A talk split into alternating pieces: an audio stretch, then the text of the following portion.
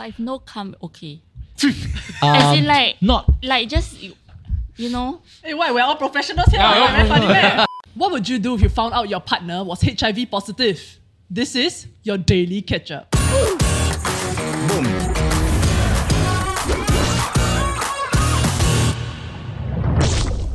This episode is made possible with the support of the National HIV Program under the National Center for Infectious Diseases, also known as NCID.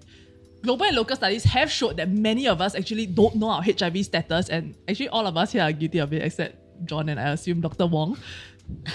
and we don't even feel a need to get tested. Mm. But the fact is that some of us are actually at higher risk of HIV infection, and it's very important to detect early because it is key to successful treatment and to prevent unconscious spreading. Yeah. So today we have Dr. Wong back with us. One of our favorite guests, our OG back. guest of TDK. Yeah, back when we were all set. Yeah. So some of you might recognize him. He was previously with us to explain more about HIV in general, and today he's back to be answering some of the comments that you've left in that video, as well as talking about like testing procedures in HIV and giving us more insight into that. Mm. Yep. Also, all of us went for a HIV test, but more more about that later. Yes. So One for those or of you who don't already know, Dr. Wong is the deputy director of the I National see. HIV program at NCID. Wow. big shot. And he has actually authored many of the local studies with which I've mentioned earlier. Yeah. Authored. Author. I thought oh, I heard Yeah. altered. I Yeah, was like, oh, oh, wow, you can do Wow. that shit. Oh, no, Wow, we're we bragging about this? that. authored. Yeah, yeah. Okay. Okay, so uh, to recap, right, uh, in our previous episode, we actually talked a bit about HIV transmission, the impact of being tested positive, address some of the misconceptions, and learned more about treatment options. So you can catch it linked down in the description below. Okay, the first comment is by Evan Chu. Let's go. So he says, I'm going to dispute what John Paul says about PLHIVs or people living with HIV.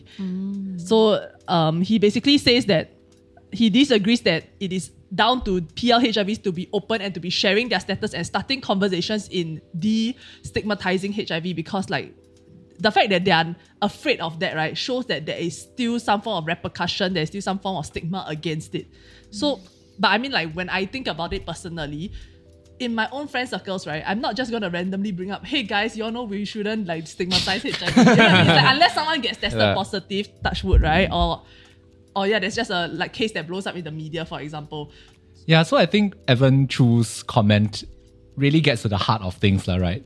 Oftentimes we say, um, you know, we, we think that people living with HIV, because they are the ones who have got that experience, then it's on their shoulders to uh, talk about it, to educate other people about it. But I think the burden or the responsibility, if we take a more positive slant on things, really falls on everybody, right? Uh, to educate ourselves about HIV and to not expect people who are already experiencing, like you pointed out, a significant amount of stigma and discrimination in their everyday lives to then also take on the additional burden of educating the people around them. Um, Right. There's similarities, I think, with with other conditions and other chronic conditions like cancer, for example. You know, we we say that oftentimes it's people who have lived through those experiences that have the most ability to share their their um, what they've gone through and to educate other people. But unlike cancer, I suppose HIV comes with it a certain stigma, lah, right? And it can be challenging. Uh, but I also take your point, right, that we can't just sit down, hey, you know, let's talk about HIV today. Um, you know, to that I say, why not? You know, we can some we can do that, right? If if we if we think that it's important enough, we can perhaps spend some time doing that. I think it also boils down to the fact that not all of us maybe know people who, who are living with HIV, Yeah. and it's a chicken and egg thing. We we maybe don't know because nobody's talking about it. So I think a middle ground perhaps is exactly by having conversations like this where we are talking about it on behalf of people who are going who are who are experiencing um, the challenges that HIV brings, but also on behalf of people who may never encounter this in their everyday lives. And by putting these conversations out there, I think hopefully people will find out a little bit more. lah. So in starting these conversations, right, So it's on us, lah, basically. So I saying it's on the but daily is catch there up. stuff that I should avoid saying, for example, if I want to bring this topic up, whether it's Hmm. offensive to them or it might accidentally hurt their feelings about like when I say certain things, you know what I mean? So I think one of the most important things is to understand that there are, um, as times have changed, our vocabulary around HIV has changed, right? Even in a clinical setting and in you know in the hospital setting, we we tend not to talk about people as uh, you know HIV patients even because that boil that uh, minimizes or it boils down their entire experience and existence into just that one aspect, right? They are more than just their HIV. So we talk about people living with HIV as a aspect of their experiences and of their lives. So But do you not do that for cancer patients, for example? Do we call them people living with cancer? We don't necessarily, but then remember what I said cancer and HIV are quite different. Rarely do you have a condition where there are so many social aspects Oh, to and it. for example, Hmm. living with autism. Hey, what's what happened to your voice? Welcome to puberty. oh, yeah, yeah. My voice box developed. like we Yeah. cannot say autistic now. Yeah. So ex- and, and this these are things that may have been acceptable 10 years ago, 15 years ago. But I think as we have ch- learned more and as we have come to understand that uh, especially the, the particular challenges that people living with HIV face, sometimes the words that we use are, are fairly powerful. lah. Um, I think also um, an important thing is to when we talk about it, unless we have people's expressed permission to not talk about things that would be easily identify who they are, right? Oh. Yeah. Uh, and this includes saying, oh, you know, um, we know a, a mutual friend of ours who is XYZ years old Yeah. um, may have some experience, you know, things that may inadvertently expose or, or identify people should be avoided as much as Yeah, possible. yeah. it's funny though, but we do that. Yeah. Stop right there, just like we are stopping the spread of HIV. Okay, like, share, and subscribe. Back to the episode. Do, do you feel like it's a cycle? Like at some point, I mean, those those kind of media depiction worked for us growing up in a sense whereby it really drills down that we need to be careful on like with who we, we sleep with, right? Um, but now now we flip, right? Now we show um, people living HIV as normal, healthy people. They just have it, lah, right? And at some point, it will become so liberalized again to have it. It might even be cool to have it. We, we don't know what. I mean, we, we look at how the world has evolved, right? It's hard to say. Um, like at some point, drug addiction was cool. At some point, smoking a cigarette was cool, right? And then we had to keep flipping and flipping that narrative, right? Um, then do you feel like at some point this will then flip back? That we'll then need to talk about the dangers of having HIV again? Similarly to how we continue to make new words for things that we cannot say anymore. Yeah, which was totally acceptable just a year before. Yeah.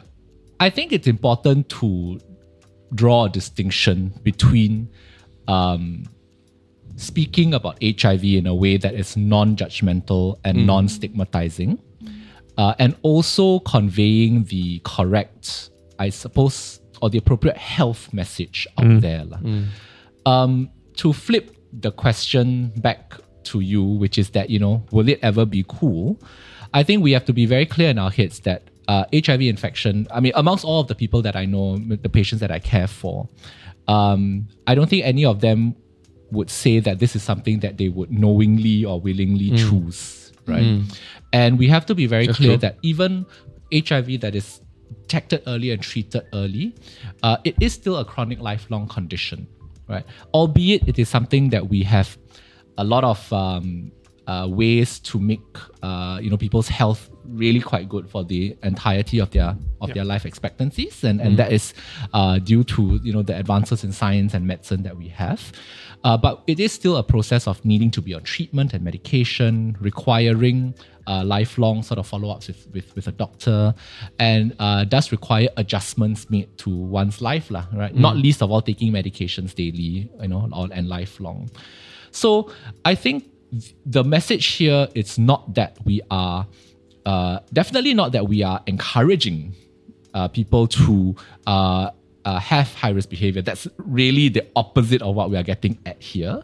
Uh, but really, that um, there are a, a, a, a, sizable community of people who are living with this chronic condition, and how can we make life better for them? Yeah. Right? Because this is, once again, the duty of healthcare professionals, yes, but also the rest of community, right? Of, of making sure that uh, these uh, people living with HIV already have certain odds that are stacked against them.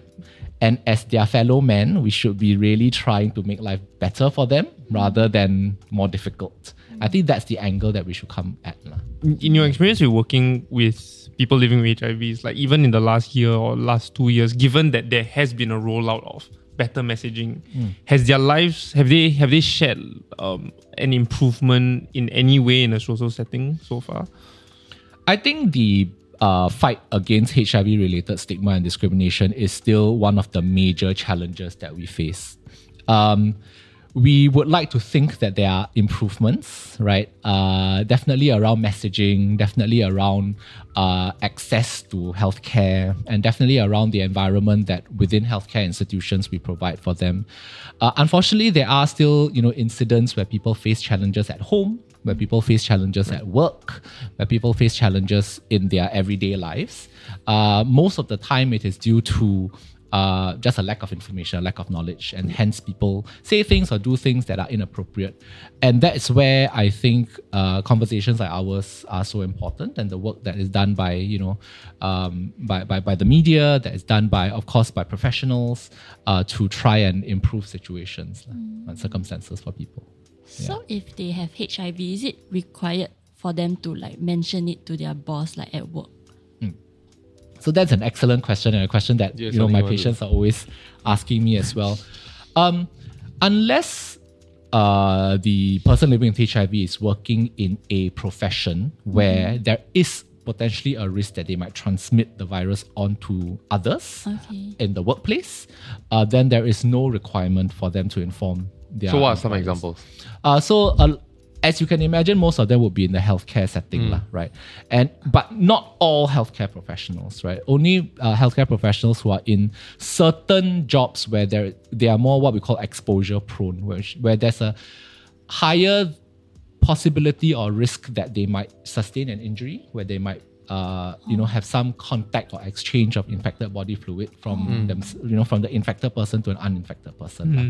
Or what if you are like working in the fast food industry, Hmm. for example, then your saliva, like, as in like if you're HIV positive, Mm-hmm. then your saliva accidentally poke on the food. Oh, hey, okay, who want to go?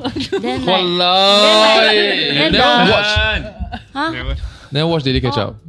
Oopsie. I haven't joined. I haven't joined.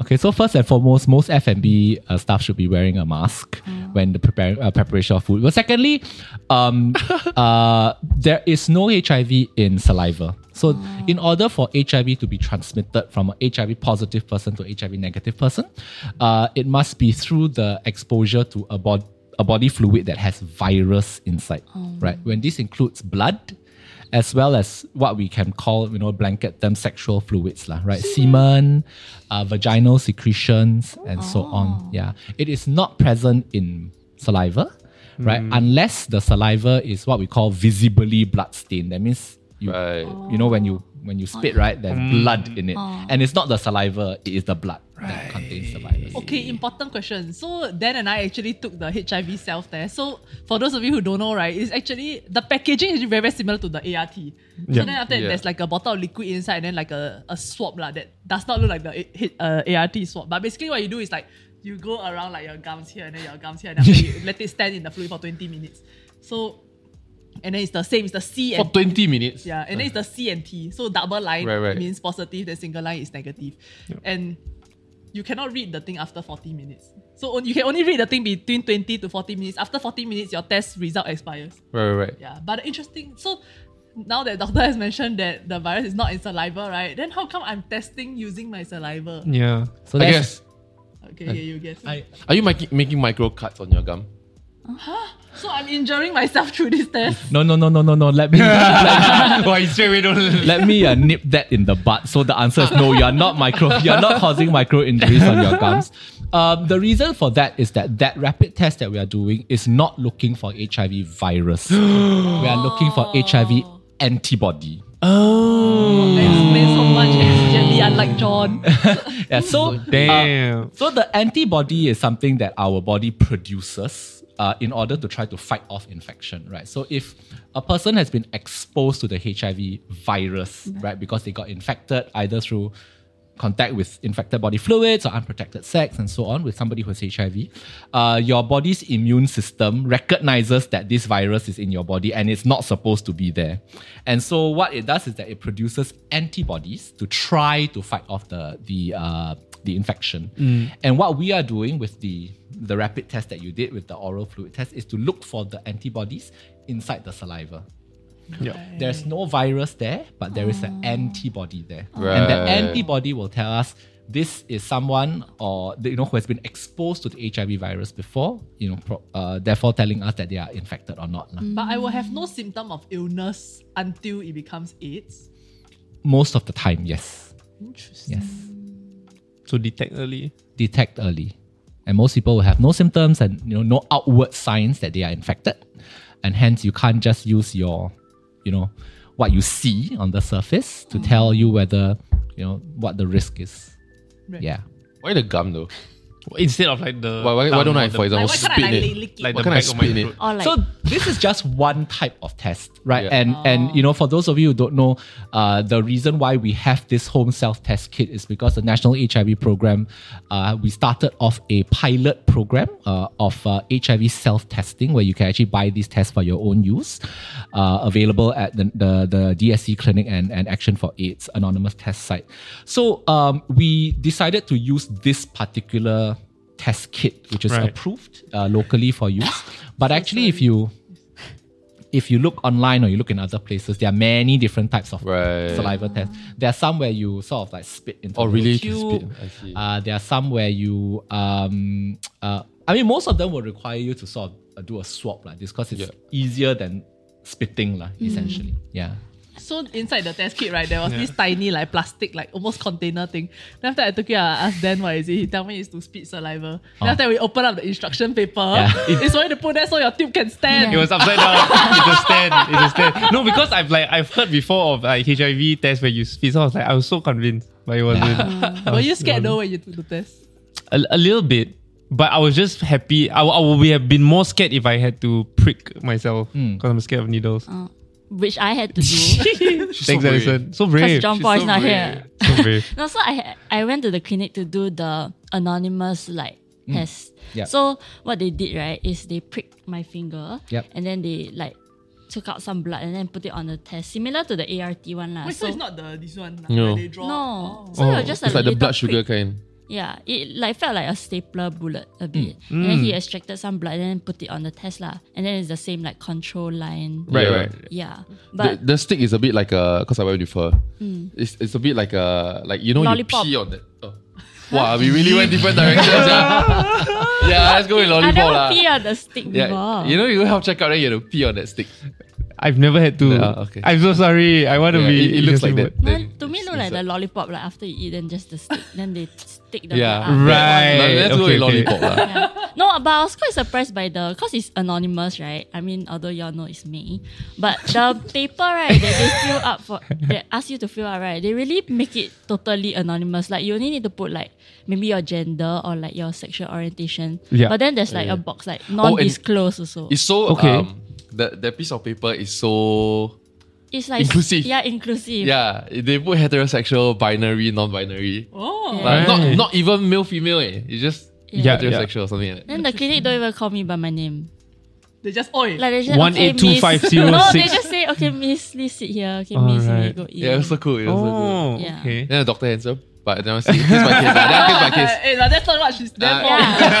then here's my case. But the doctor told me something quite interesting. He said like the test, right? If you let's say suspect you have, right? No, you can't take the test like immediately after that. Yeah. After the encounter, like he say normally safe It's like period is like, period or something yeah, like, like maybe three weeks later or Yes. three months later. So what the doctor is referring to is the window period for the Oh. test. lah. So all tests that we have have a certain window period, which means that if you suspect that you were infected, right, there will be a period of time from that point of uh, infection that the test will not be very accurate. That means even if you truly were infected, it won't be able to tell you. So Right. that's what we call is this test directly testing for the virus or is it also testing for Ah, so that's uh, so the finger prick test or the blood test that we draw uh, will usually test for two different things. It will also look for the antibody, but it may uh, some most of the tests that we use now will also check for um, parts of the virus, lah, a portion of the virus. So um, those that will check for a portion of the virus usually have what we call a shorter window period, which means that if you let's say had a high risk exposure yesterday, right? Uh, it the tests that detect a portion of the virus itself may quite accurately tell you whether you are or are not infected after about three to four weeks, Right. right? But if you were using a test that was only looking at sali- uh, saliva or the antibodies, that window period may be longer. So we'll say that window period may last as long as six to twelve weeks. Because right? the So what- antibodies haven't developed yet. Yes, because it's we are detecting something that the body is producing, Right. and it takes a certain amount of time for the body to produce enough antibodies, right, that your tests can look for it accurately. So Wait, so y'all might I- actually have it, lah. Is what he's saying. No, but I don't have any high risk exposures within the last six to twelve weeks. What do you You mean? don't know that, you don't know that. Uh, but the doctor also told me there's this thing called like the PEP pill. so he when he explained right, it's not something like a plan B. So like let's say you, you have an encounter that you think you might have HIV, right? You must like go to the doctor and take this pill within 72 hours and then it will Oh. kind of like prevent you from having HIV infection. Yeah, actually, PEP and Isn't that so great, guys? Yeah. What the heck? Oh, I There's thought- I so thought many. PEP and PrEP. There's two. So quite a few people in the comments also asked about. it. Right, right, right. Okay, so I guess we can talk about it. So what um the doctor was telling you about PEP stands for post exposure prophylaxis. Post means prophylaxis. after. It's so eloquent now. Prophy- Exposure. Prophylaxis. Like, Prophylaxis. we're talking about sex here, you know what I'm saying? But it's, it's so eloquent now. Post exposure. Yeah, can I also Yeah. say like the, the drug makers and the doctors are so important, but the branding person Yeah, right, yeah, yeah. that comes up with the like, pills. The the people had to ask her when's the last time you had sex, right? Yeah. And then so they say like, um, when was the last time you had exposure or were you exposed? Yeah. Like they want to ask, are you a virgin? It's like, were you exposed? Yeah. What? Are you an exposed individual? It's like when the doctor tried to ask, is there any chance you could be pregnant? Yeah. yeah. Yeah. Okay, anyway. But sorry, you were back- saying, back- doctor, yes. So back to post-exposure prophylaxis. Um, Wow. Essentially, if you have been exposed, um, there is a there we have a window or we have a a, a, a, a- a period lah, of 72 hours after the point of exposure where if you start taking medications, we can actually prevent uh, the infection from actually taking hold or taking actually taking place. Right. Uh, the medications that we use are actually HIV meds. They are the exact same drugs, the exact same medications that we will give to someone who actually has HIV infection. And they work in exactly the same way. They stop the virus from creating more copies of itself. or So if you detect it and you can treat it early enough Hmm. within 72 hours, then there's a good chance of curing it. It's just after 72 hours. It's we don't think about it as a cure, we think about it as blocking the infection from even taking hold in the first place. For, Hmm. right. But what's the success rate like if you take the pill? Like, is it hundred percent? Asking for a friend. Where got 100%? Man? I think 100%. And this is asking some weird- 99.99. weirdly specific questions Yeah. today. only, li- only mouthwash is 100%. So the no, even mouthwash they'll say 99.99%. No, no, no, no. right? Of ki- kill of germs, but they'll say 100% of your mouth. Yeah, I, I'm success so rate. used to the 99.9, right? And then when I saw on my Listerine bottle, it's 100, I was like, "Ah, the audacity. then I read, it covers 100% of your mouth. of course lah, heck. Okay, yeah. So with post-exposure prophylaxis, uh, the success rate is very, very high, right? PP is very, very high, and we're talking about more than ninety percent. Oh. Yeah, we're really talking about more than ninety percent protection.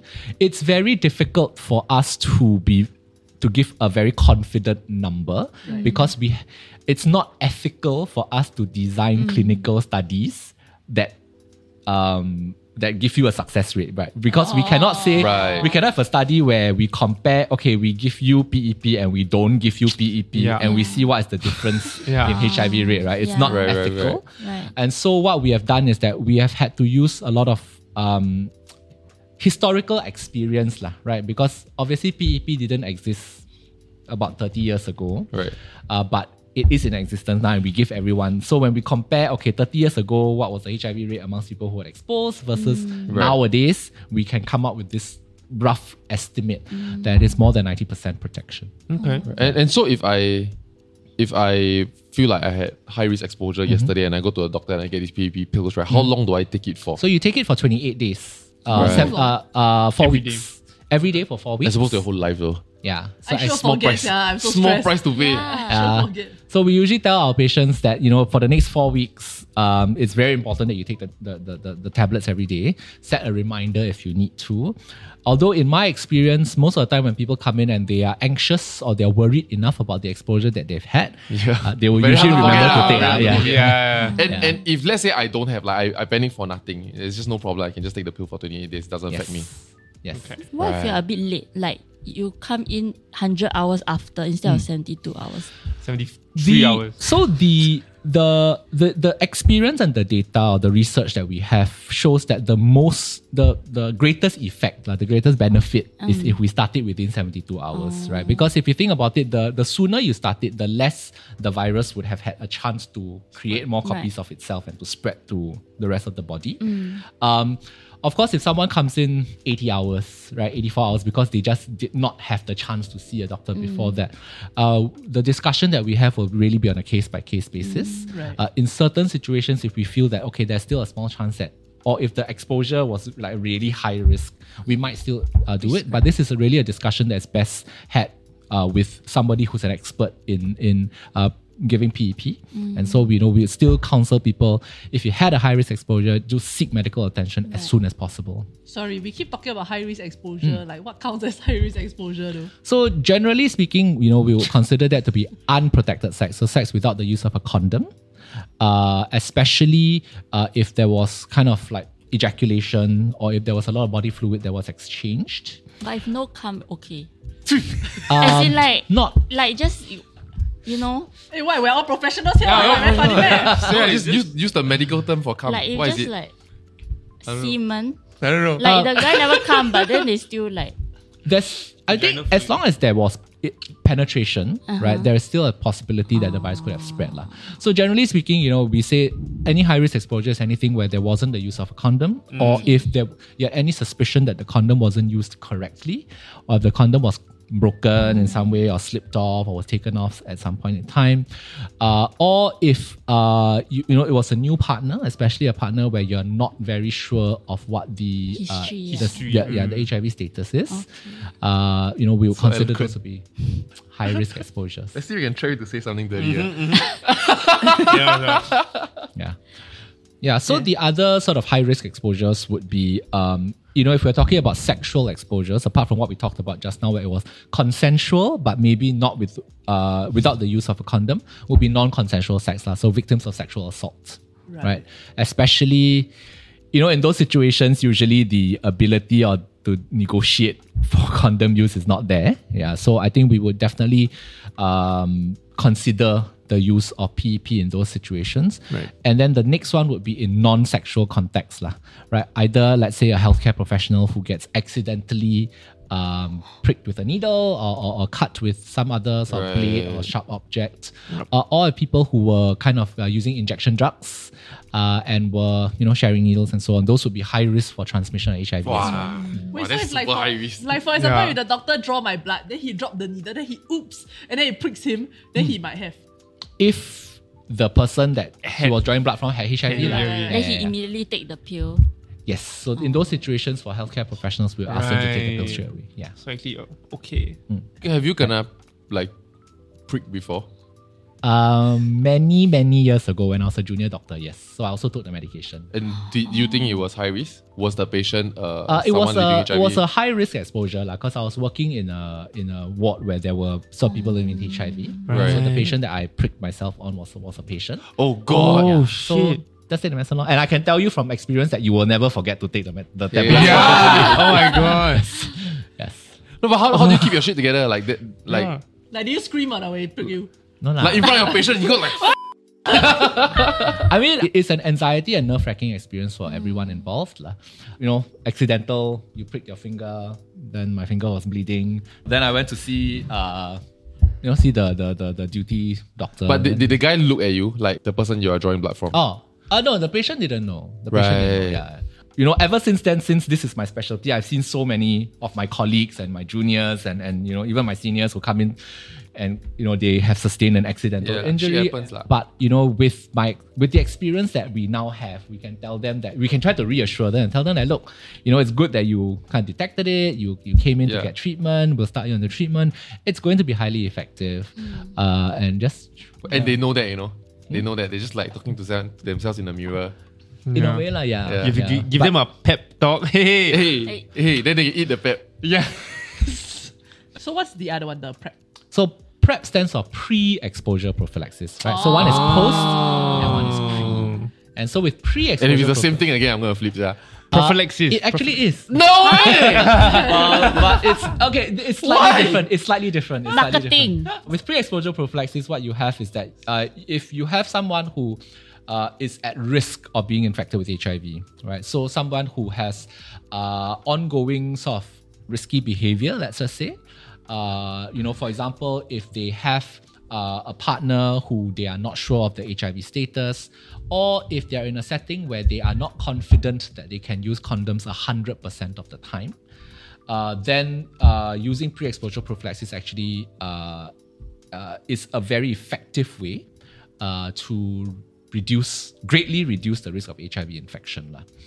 Now, pre-exposure prophylaxis is also HIV medications, right? But the difference here is that when it PEP, as well as for people who have HIV and we're giving them medications for treatment, we usually give them a combination of three drugs. Right. Cocktail. Three different active ingredients exactly Okay. right? But with pre-exposure prophylaxis, we only need to give them two drugs, two active ingredients, Difference. but no difference to the person and lah. it's usually combined into one tablet. Oh. So they just oh. essentially end up taking one one tablet lah. Yeah. But the pre one is take one time. I just take No, one. so the pre one Oh. is you take it. Um, there are a few ways of taking it. One is what we call daily prep, which means that you just take one tablet every day. it's like birth control. In a way, yes. The other way of taking it is what we call on demand. That means you only take it when you are sexually active. Okay. Uh, you you know, so if you uh, if the person thinks that oh I'm gonna you know be sex, you know have sex tonight, they take He said uh, it. tablets before it, and then they take a couple of tablets uh, the day after, and uh, you know 48 hours after that. Uh, and if the rest of the month, let's say they are not having sex at all, then they don't have to take any tablets. Oh. Yeah. It's very important for us to also understand that PrEP and PEP are not, uh, they should not be viewed as the only way of preventing HIV. Right? It's still very important for us to know that both PEP and PrEP are part of an overall strategy, hmm. HIV prevention strategy, which includes ABCD. Right. A meaning abstinence from casual sex, B meaning being faithful, wow. Faithful. to a partner, oh. C meaning the correct and consistent use of condoms, and D- CCC. Wow. and D meaning detect early. That means getting Right. tested early and then you know treatment after that. It's lah. really ABCD. It's, Wow. it's ABCD. I thought No, you were just saying like A, B, C, D. And no, then no, no, no, but no. A and B is, is about the same. Even though like ACD Yeah. just doesn't hit the same. Yeah. So I, I'm curious, like, so this, here's a scenario, right? Like in the previous episode, we spoke about um, HIV meds suppressing to the point where it's almost undetectable, right? Yeah. And so, like, say for example, a husband and wife together, one of the partners is HIV positive, but they're taking meds to suppress it. If they were to engage in a sexual, if they would have sex, um, does the other partner, the the non-person living with HIV partner, need to take PrEP? So um, it depends, I would say. Uh, in the scenario that you point out, is actually in a lot of my, what my patients encounter, right? They're a married couple. One person is, HIV, is living with HIV or HIV positive, one is HIV negative, right? But they want to start a family. Obviously, in that situation, you can't use barrier protection, you can't use condoms, right? Yeah. So what I will then tell the HIV positive partner is that we will start you on medications as soon as possible, get your treat, get your viral load undetectable, hmm. and then remember what we talked about in the last interview, which was U equals to U. Yeah. Undetectable equals, Equals. to untransmittable. Yes. Right. So in that situation, the the person living with HIV who is undetectable, even if they are trying to start a family, even if they're trying to conceive, the risk of transmitting the virus onto uh, the HIV negative partner is essentially zero. Yeah. Right. Right. Uh, in some situations, people may think, okay, I want an additional Yeah. level of protection. Understandably, right. Uh, in which case, then we will recommend the use of PrEP. Is one option Yeah. for the HIV negative partner. Okay. Uh, if it's, in, I mean, we also have to consider that PrEP only protects against HIV. It doesn't protect against other sexually transmitted infections like gonorrhea, like syphilis, like chlamydia. So if we want to protect against those, then uh, using a condom uh, consistently and correctly would be the best. But are, are those those examples that you cited, are they also lifelong diseases? Uh, no. So all of the other sexually transmitted infections that are out there are generally things that are easily treated and cured. Asking said- for a friend. Oh, yes, yes, yes, yes, yes. But when you say easily, hey, you go lah. I think you go. I want to ask doctor question. Okay. Oh, okay. So let's say is the lady who it has HIV, but then now is undetectable, mm-hmm. and then they had sex. then she become pregnant, Mm-hmm. then she give birth, right? Then does the baby have like undetected HIV? So, for women who uh, become pregnant while uh, being HIV positive, we also tell them that the best way to prevent transmission onto the child is to become undetectable as soon as possible. As soon as possible, preferably to become undetectable before getting pregnant, right? But even for women who are, let's say they become pregnant and then they discover that they're HIV positive, right? Then we will ask them to start treatment as soon as possible. Uh, with our current medications that we have, uh, they can go from a detectable to an undetectable viral load within as short a time as four to six weeks. So very very quick. Yeah, and as long as they remain virally undetectable, their viral load is undetectable during the rest of their pregnancy and during the process of childbirth, then the risk of transmission onto the child is greatly reduced. Right. And also, this is you can take this medication during your pregnancy. It doesn't Yes, you can. your. Ah. so, can. so there's no way that the HIV can be passed on to the child if they are undetectable. lah. Uh, the risk is reduced greatly. Oh, so Yeah. the child come out, they still have to check the child. Yes. So all babies who are born to uh, mothers living with HIV uh, will usually uh, be closely monitored and followed up. Definitely during the first few years of their life, lah. Right. HIV checks. Uh, they may be given HIV treatment medications for a short period of time Just until case, we are very sure that Right. they are HIV negative, but still will continue to follow them up for a period of time. Yeah. Okay, so on that note, there's actually someone that's asking. So this is HH asks, if the viral load is so low that it's undetectable, how would tests determine whether this patient is even still positive? Mm. Ah, so the question to this is something that we were already discussing. Most of the tests that we do don't look for the virus itself. It looks for Antibodies. antibodies, and the antibodies will stay positive for life. Oh. Yeah. So so when we talk about you know in everyday language, oh I'm getting an HIV test, I'm getting an HIV test. Almost all of the time we're referring to an antibody test. So regardless of some of whether someone is um, has a detectable or undetectable viral load, the antibody test will be positive. Right. People are damn smart. ah. Yeah. Sorry, Level. Alison hasn't told us whether she's positive or negative. She, Oh, she, yeah. rather, she I'm- would rather not say. Okay. I'm That's negative. I'm negative. Okay, anyway. Denise and I also too, by the way. Oh, yeah, yeah. The, the fact that you all never offer is like, maybe, I- maybe I ask Okay, her but after John lah. didn't offer either. John didn't Yeah, even like- want to test. Yo, I do want to say I, I accidentally went for the test because I went for a full body checkup. No, so so the nurse came to me and I mean they drew blood for the normal full body checkup and then she said um like and then afterwards she came to me with an iPad and said, "Do you want us to also do a HIV check? But if it's positive, we do need to uh, inform the authorities." Then actually I not scared one ma. It's like I want China ma. so then, but then when when she like asked me that way, I suddenly a bit scared. Yeah, then I, I mean I say yes anyway lah. It's like Ben, like now that I know so much from you, right? Then I just like take I just took, took the test lor, and it's negative lah. Mm. But the doctor who did the test with me, right? I, I asked him if I'm positive, right? Will you have to report it to the authorities or whatever? Then he said no. Mm. You'll just be assigned like, a number, right? Yeah. So that's because you did a test at an anonymous test site, right? So there are 10 anonymous test sites in Singapore. One of them is Action for AIDS. The other nine are sort of at GPs, which are sort of uh, all across the island.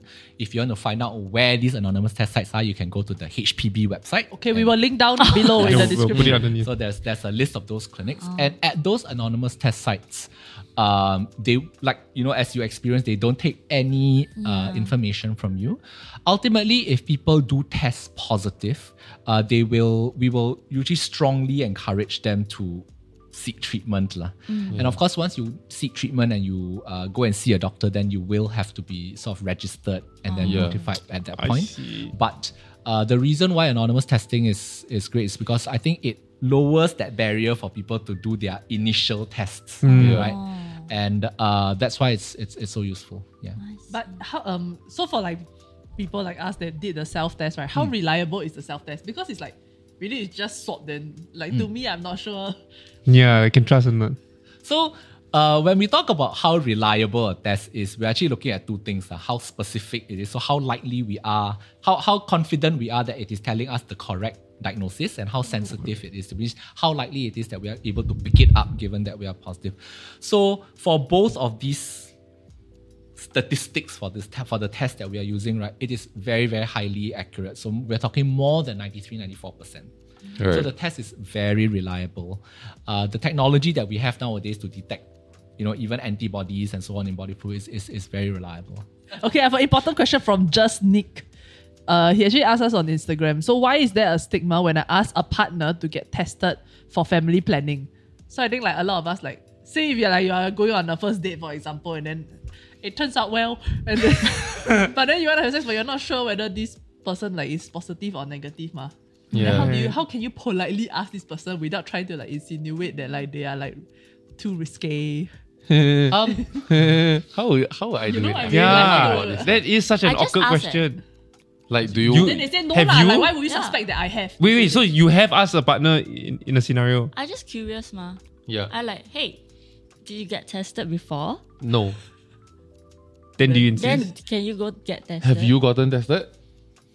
I don't need because I was non-sexually active. But I was always protected. no, just go to. This is the weirdest. no, I just, I just was and curious. So I mean, Both people here are if, wrong. if we won't play that right, I feel ah, wow, this is a stereotype ah. I feel like it's easier to get a guy to go and test than ask the girl to go and test. Cause like the insinuation that you sleep around is it might be too much. Whereas for guys, they could be probably. I don't know, right?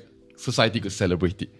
he could have only had one partner and still want to do it just to Yeah, like, yeah, yeah, yeah. Like, like there are guys that I know that have only one sexual partner, but they pretend they had three. Just so you know what I mean. Just so. Yeah. Yeah. So I think from my professional standpoint, I would say that the the fact that you all felt that it was an awkward conversation is a reflection of true of real life, lah, right? Yeah. I think conversations about sexual behavior and sexual experience and so on uh, will vary wildly between couples, between different individuals. But um, of course, the more information you have about your partner, the better the or the more informed the choices you can make. Uh, and definitely uh, talking to each other honestly and openly about your sexual experiences and your level of comfort around knowing each other's status is a healthy part of the relationship. But it's not something that, as a doctor, I can uh, give the best advice on that will apply to everybody in every situation. No, lah, what, what do you tell your children? lah? So what I tell my child is that the best thing is that you will never truly know what un- the experience of someone else. The only person that you can protect is yourself. The only person that you that you will you can trust is yourself. So that's why getting uh, testing for HIV is so important because you know your own status, and then knowing things like ABCD, knowing things like the existence of PrEP and PEP, will allow you to make the best decisions for yourself uh, because I always tell my own patients and my own like in clinic, right? Will you not use a condom just because someone else said that they are, you know, that they don't have any STIs?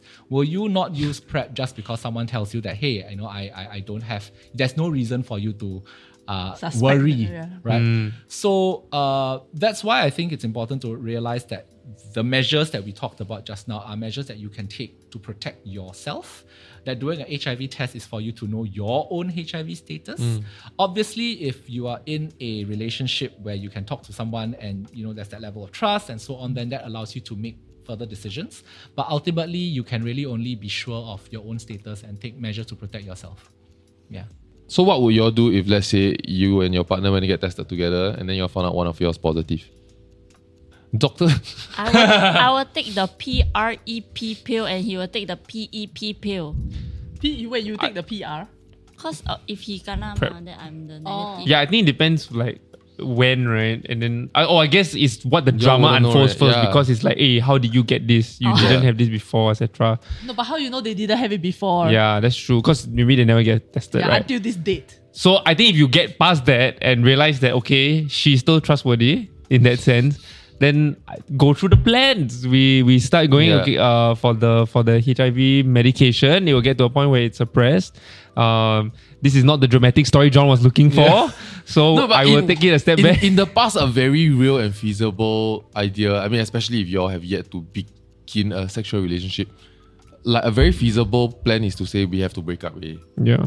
But we've come so far that actually is oh shit, we need to go and buy medicine. you know, ah shit, morning you take that thing. It's So about if- it. So if pet is positive, will Yeah. you will your first thought be like, oh, she slept with someone else, or will you be like, Wait, how else can she get it? Ah, She can get like A exist cut lah. cut. Wow. So would I believe if she told me she got it from a cut? Ah? No, she said Because she like ah, I don't know by how. me. Then after that, about That's not possible. That's not possible. So maybe my suggestion.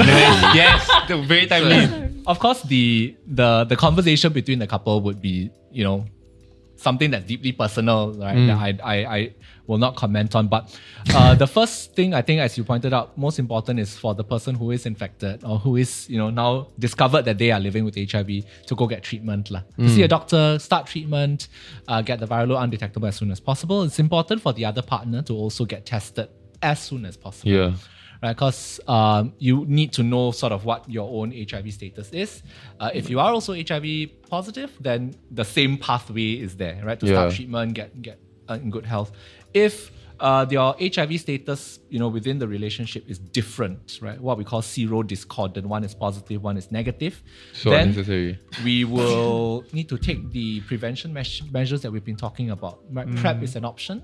Of course, um, not being not sexually active for a period of time until at least the person with HIV is undetectable is another option. Right. Using condoms all of the times is a, is a third option. And then, uh, or some combination of all of the three. Right. Yeah. So that would be, you know, what we would need to do. Right. Um, for from a sort of health perspective. lah. Hmm. Yeah, of course there there'll be some But the trust perspective. That one, he cannot advise. Yeah, we need another expert on that one. Yeah, couples therapy expert. Love guru, which is John Paul, who's in the jungle now. That's true. Okay, shout out to John Paul. Thank you for protecting our country. Hey, by the way, John Paul doesn't know his HIV status, or he need to go and get tested. He has somehow No, escaped. the SAF checks you. Oh. Hmm. I think like something that I was kind of thinking about because at the start of the video, I mentioned that a lot of people don't see a need to go and get tested, and that was me mm. Yeah. because like, I'm, mm-hmm. I'm not sexually active, ma, and I mm. don't. I mean, my parents have never said anything to me, lah, so I don't. as I assume that I'm not a carrier either. Then I just always wondered, like, why should I even go and take this test? But then just now when uh we were taking the test, then actually I was a bit scared. I was like, wow, this could have, I might have got it just from somewhere, and you just never know. So Yeah. it's important to get tested. I feel like it should just be part of like your annual health checkup. which people don't even do. Oh. Yeah, so yeah, there's- like we talk about the importance of early diagnosis, right? What are some repercussions of late stage diagnosis? So I think the later uh, we are diagnosed after being infected, the more time would have passed, the more the virus would have had an opportunity to attack your immune system, and the more likely you are to fall sick. lah. The other repercussion of that is also that the longer a period of time has gone by that you did not know that you were HIV positive, uh, the higher the chances are that you may have unknowingly or unwittingly transmitted it to someone else. Right? Because it's only if you know that you can take a s- precautions so that you don't infect you know your sexual partners people you care about people you love and so on um, so i think those are the two main repercussions uh, uh, in the local context in Singapore, we see that you know from data from last year, for example, more than half of people who were newly diagnosed with HIV were diagnosed at a late stage of infection, and it does mean that Late is how long later? uh, late meaning that their immune system has Oh, I uh, see. has has Compromised already. been compromised to a certain degree, lah. Yeah. And how long does that take? Like, sorry, just one. It's quite variable. Generally, we think that it takes about seven to ten years. Uh, Ah. yeah, Oh, before someone heck? Starts to have like a really truly weakened immune system. Shit, In some oh. people, it can be faster, and some people it can be slower. But on average, you know, the Yeah. range that we usually talk about is about seven to ten years. Right, right, right. Yeah.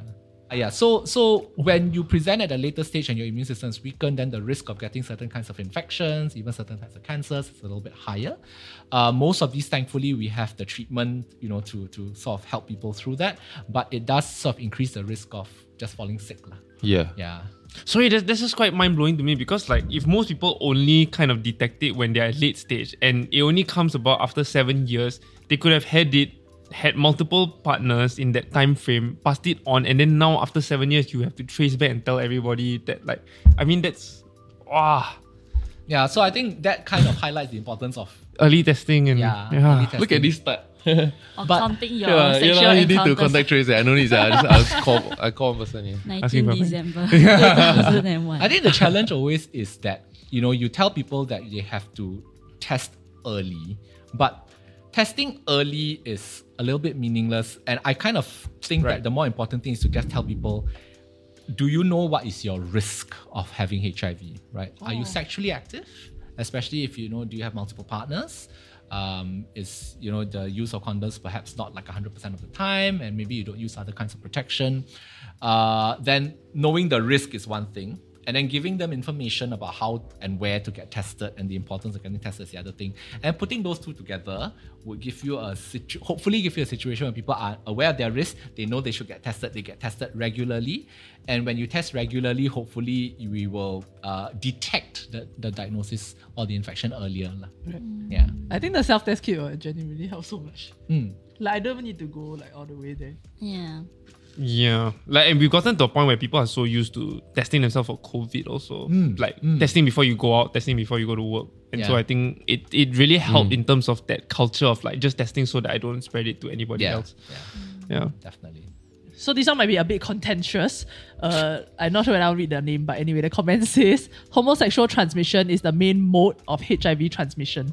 So I That's think true. that is a uh, misconception, lah, right? HIV uh, really does not discriminate, right? It does not uh, it does not transmit more easily uh, through you know through sex between people of the same sex or the same gender as opposed to people of opposite sex and opposite genders or different sexes and different genders.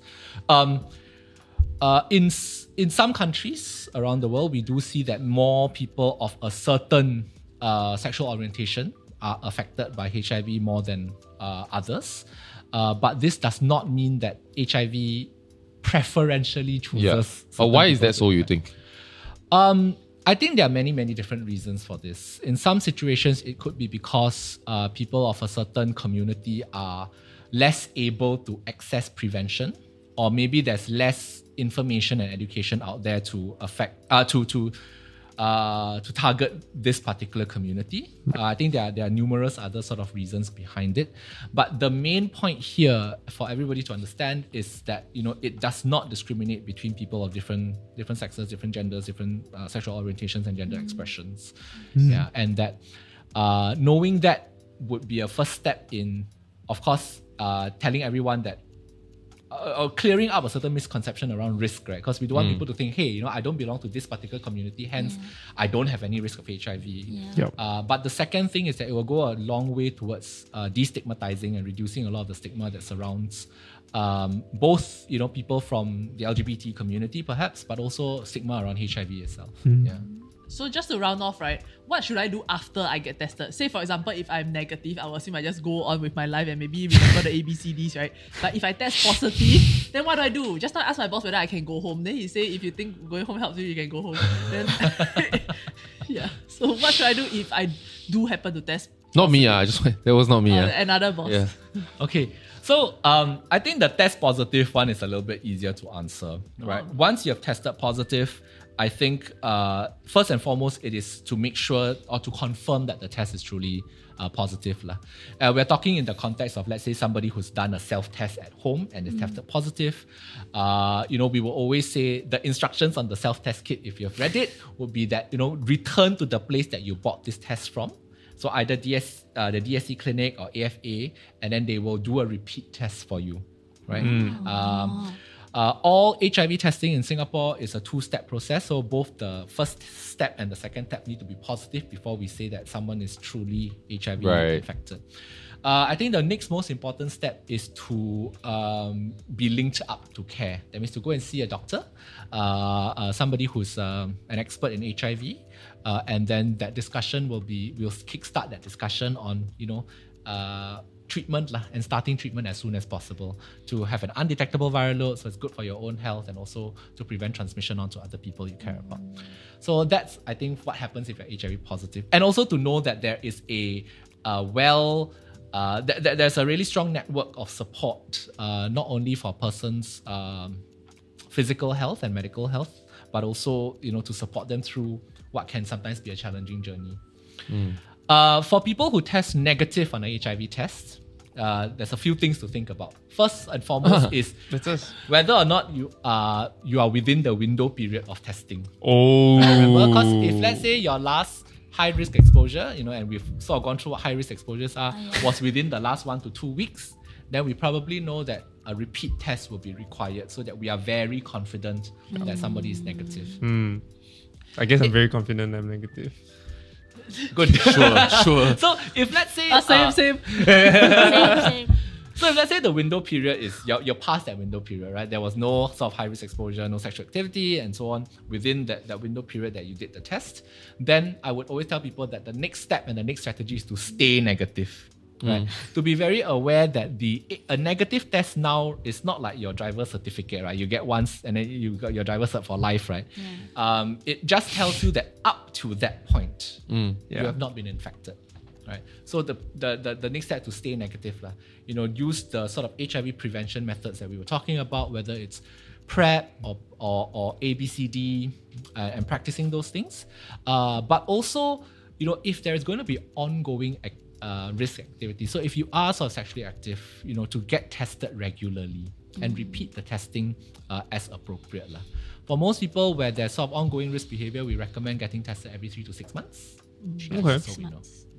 Can I can I walk to one of the clinics right and buy ten boxes? Just keep at home that kind. So at the current moment that we are that we are speaking, uh, the HIV self-test kit is only available in two places. So Right. the DSC clinic, right? Action The- for so the one in Kelantan Lane and Action for AIDS. Right. And at the current moment, because we have just introduced the the this this project. Oh, it's okay. Yeah. Yeah, it's, it's a new it's a Oh new yeah, thing. one of the first few. yeah. Yeah. Yeah. So we are saying that you know people uh, can buy like three boxes or three kits at a time lah. Right. But of course, if you've used the three kits and you want to go back and buy more, you're welcome to Right. so. It's, it's just a logistical issue. Just want to make sure that's enough for everybody. lah. So at some point in due time, perhaps you can buy like a ART kit. lah. Uh, we hope so lah. We hope Right. this is what will happen. Okay, okay. If you are getting serious with your partner, right, here's a few things that you need to do. The first one, right, Save get money. her ring size. Ask early. Don't wait until serious then ask because then she think, oh my god, he gonna propose already. Ask early. Yeah. When Okay. it's so unreasonable that Ah, you will do it. fat. At the point that she know you're not going to propose anytime soon, that kind. That's the time. Ah, ask for it first. Then aga aga find out whether her this finger is your this finger. Usually it's like that. Then do a fertility health check. Nice. Because most of fertility issues are treatable and just takes time to treat. Mm. And then do a HIV test. It can be Uh, a uh, couple activity. Yeah. what a big idea. Oh my god, we, that's how we rebrand it. We make it a couple activity. Next time, right? Yeah. TSL or After honeycombers or pottery. whatever. yeah, things to do on the weekend. Oh my god, exactly. Yeah, yeah, yeah. It It shows, needs it, I mean, it, it affirms commitment to each other. exactly. Yeah, it yeah. says that you guys want to be together forever. So aside from anonymous test sites, right, where else can I go and get tested? So you can get tested actually at almost any uh, healthcare facility. So we're talking about clinics, polyclinics, hospitals, and so on.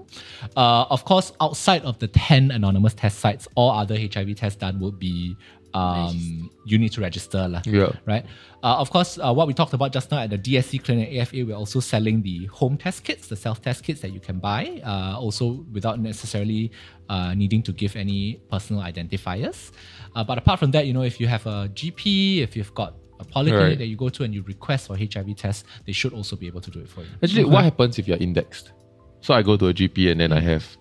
Um, so the all all HIV tests that are done in Singapore that are positive and are not done under anonymous test site would be notified to the national registry lah. Then? Uh, and they use this registry basically to keep track of how many sort of um, new diagnoses Yeah. there are every year.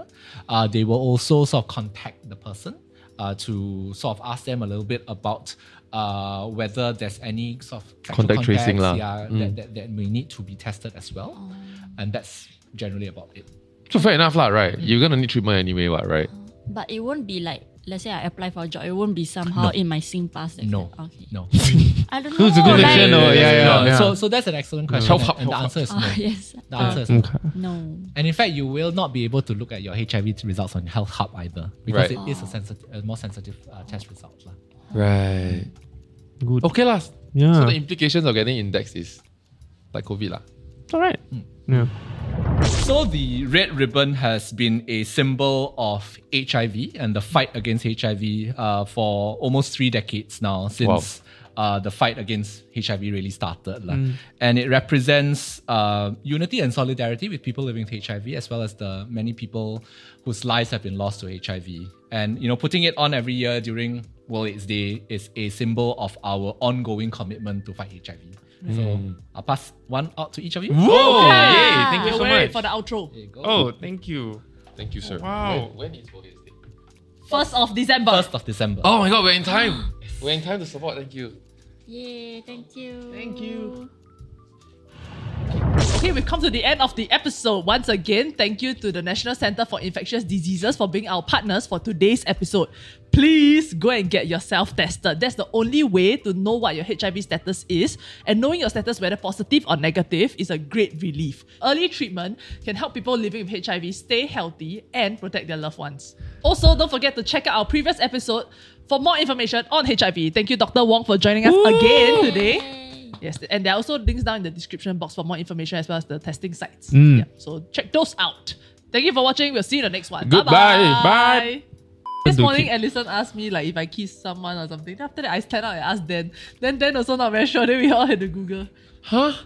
So like if you if you kiss someone and then both of y'all got the ulcer, then the ulcer got like a cut. Then Got a chance, ah. but in Small a very chance. specific Yeah. scenario Yeah, lah, which yeah. is like um, less like We asked for a lot of specific scenario. Also, like if your arm and my arm is here, right, then the mosquito bite me, then straight Oh, away then, Cannot. Cannot, by the way. Cannot.